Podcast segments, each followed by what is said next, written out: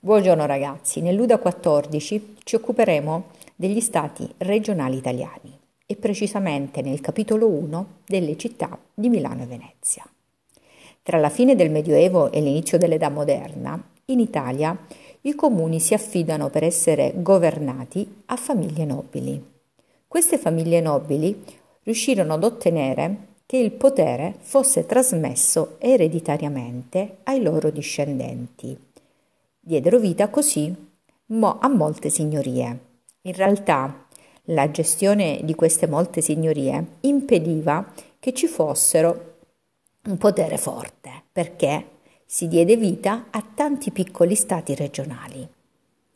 Dopo le vittorie di Barbarossa, Milano iniziò a crescere come potenza e ci furono una serie di lotte interne per il predominio e, e la gestione di Milano.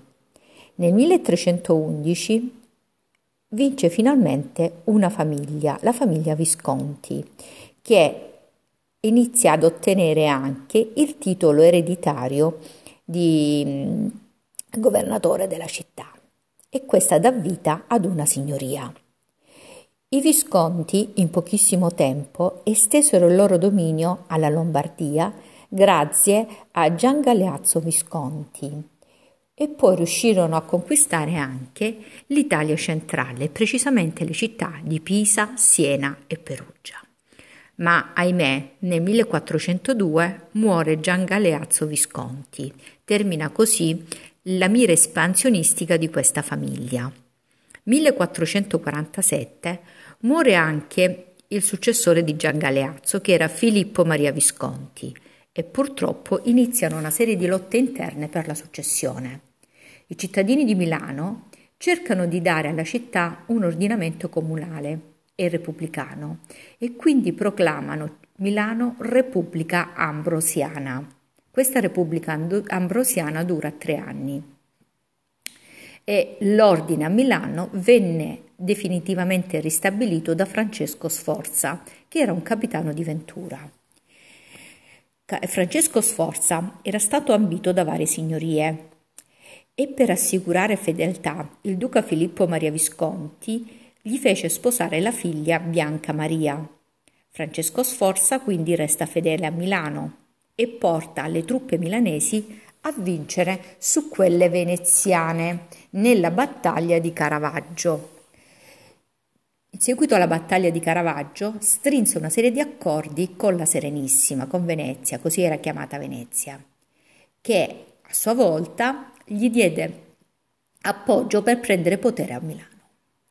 Però Venezia ad un certo punto cambia idea, ma Francesco Sforza era ormai duca di Milano.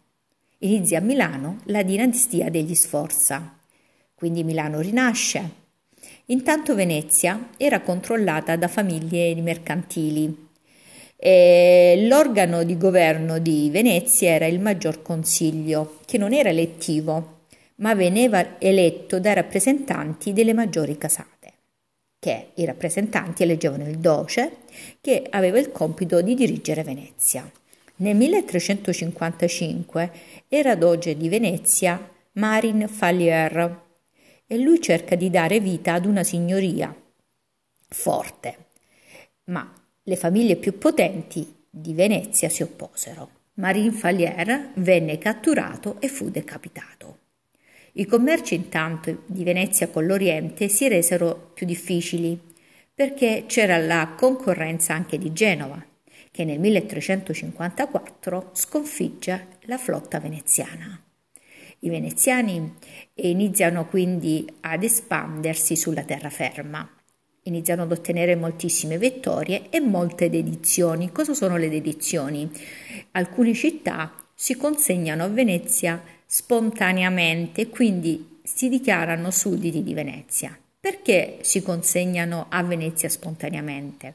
Prima perché Venezia era una potenza forte e quindi si avevano dei vantaggi commerciali e poi volevano far cambiare un po' il potere da una... Mh, mm, da un, da un eh, doce ad un altro, e avere quindi una dedizione riconosciuta. A volte però queste dedizioni avvenivano quando ormai erano state conquistate. Abbiamo che sulla fine del 1300 e l'inizio del 1400 abbiamo Venezia era diventata così forte che controllava un vastissimo territorio che comprendeva tutto il Veneto, Ravenna, Bergamo e Brescia.